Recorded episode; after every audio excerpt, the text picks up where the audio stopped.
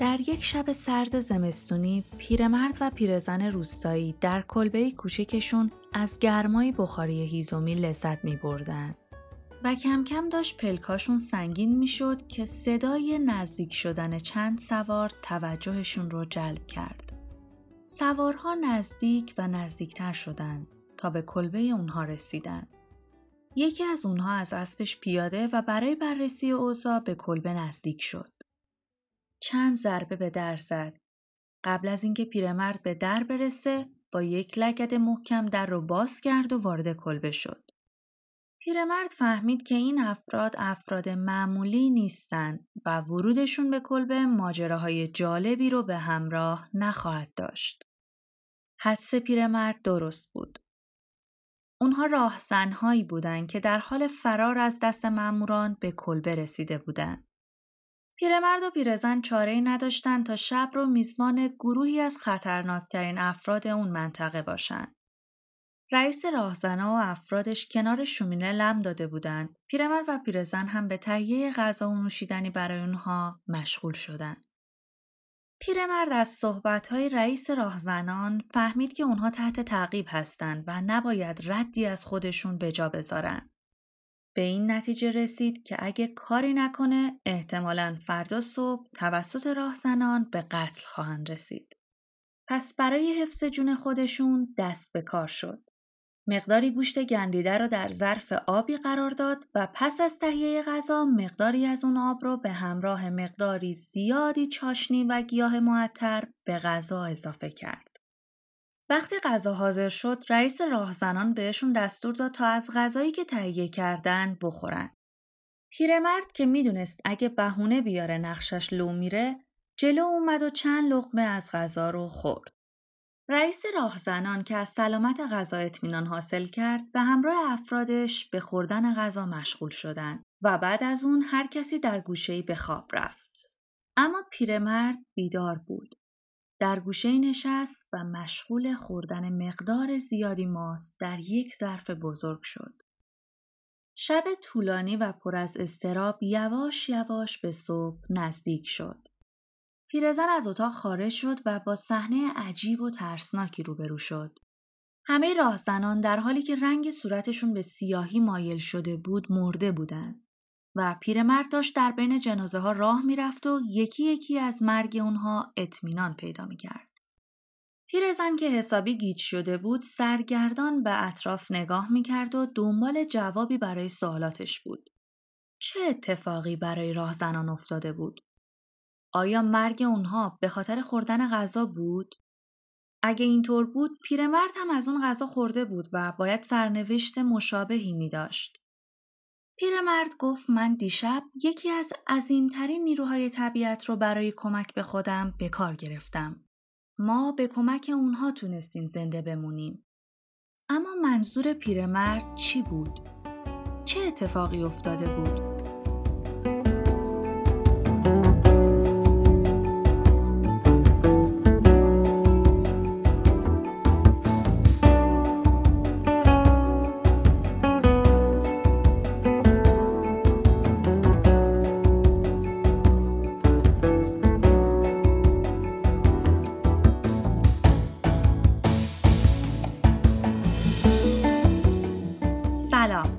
من الهه وزاز هستم و شما به پادکست دروشاک گوش می‌کنید.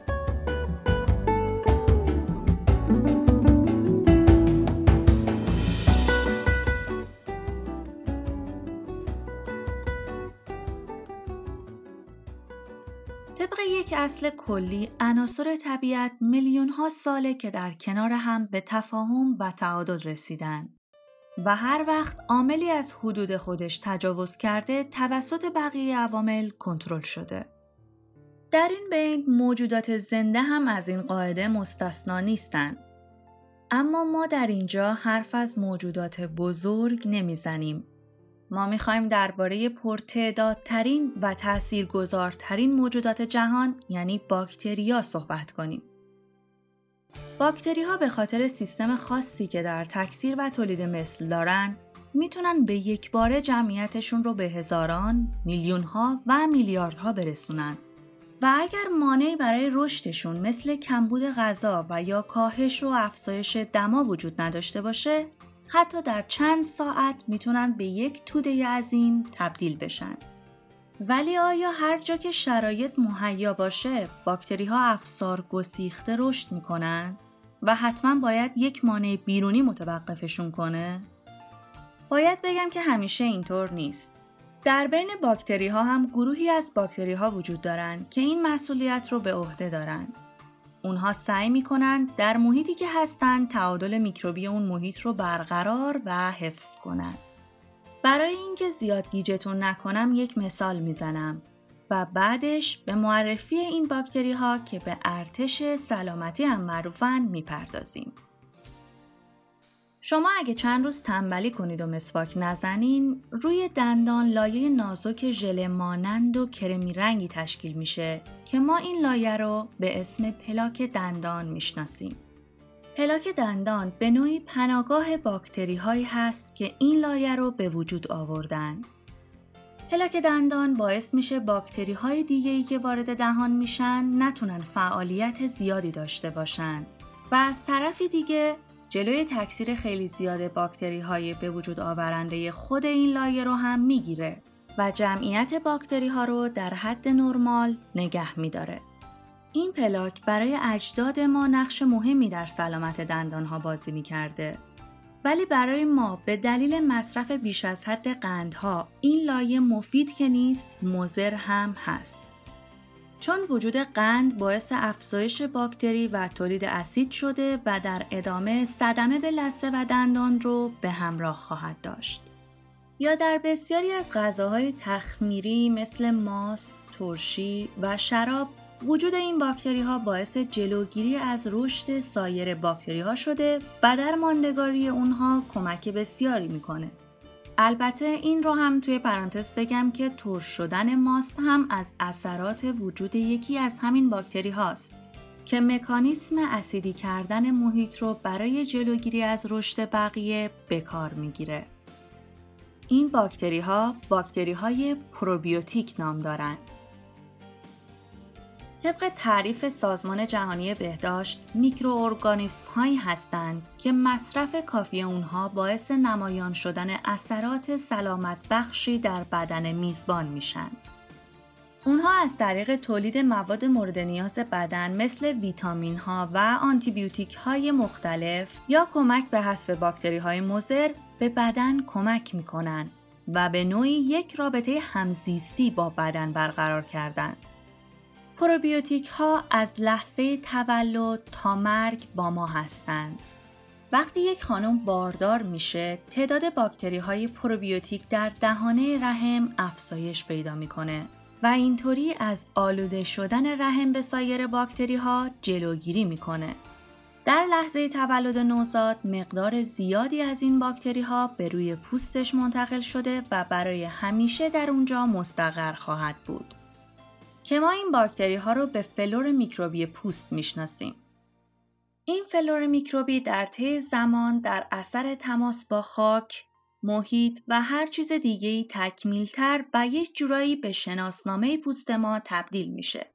بچه هایی که به روش سزارین متولد میشن متاسفانه فلور میکروبی پوستشون نسبت به بچه هایی که به روش طبیعی به دنیا میان ضعیفتره.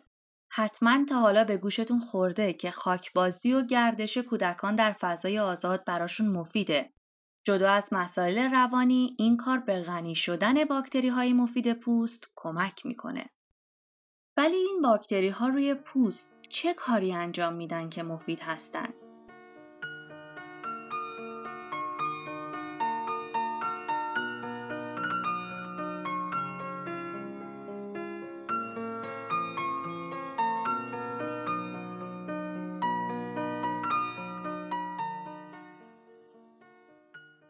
این باکتری ها از ورود قارچ ها و سایر باکتری ها جلوگیری می کنند. خیلی از بیماری های پوستی مثل اکزما و آکنه در اثر کمبود این باکتری ها تشدید میشن و مصرف پروبیوتیک ها برای درمان توصیه میشه. ارتقای سیستم ایمنی بدن، کاهش التهابات روده، افزایش توانایی هضم غذا، کمک به درمان افسردگی، شادابی پوست، کمک به جذب بهتر یک سری از ویتامین ها بر تجزیه و جذب داروها از دیگر اثرات مصرف پروبیوتیک ها هستند. صنعت پروبیوتیک در جهان یکی از درآمدزاترین صنعت های جهانه. جالبه بدونید ذخایر پروبیوتیکی هر کشوری خاص اون کشوره. مثلا نوشیدنی ها و غذاهای تخمیری که اجداد ما در ایران می ساختن حاصل باکتری هایی هستند که در شرایط ایران زیستن و توسط اجداد ما اهلی شدن و حالا به ما به ارث رسیدن.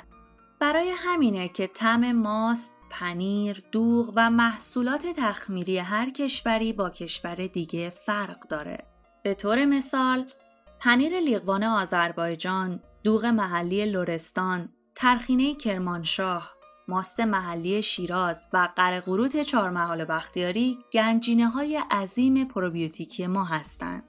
که با تحقیق در مورد ترکیب باکتریایی اونها میشه این ذخایر ژنتیکی و میکروبی رو برای استفاده تجاری به کار گرفت. پروبیوتیک ها نیاز ما را به بسیاری از آنتیبیوتیک ها و برخی داروها رفع می کنند. در حال حاضر استفاده از پروبیوتیک ها در بسیاری از صنایع رایجه از مکمل های غذایی برای جوجه ها گرفته تا پودرهای پروبیوتیکی که مصرف خوراکی دارند و می‌تونن به رفع مشکلات گوارشی افراد کمک کنند. ولی باز هم استفاده از پروبیوتیک ها در بین عموم مردم هنوز به جایگاه اصلی خودش نرسیده.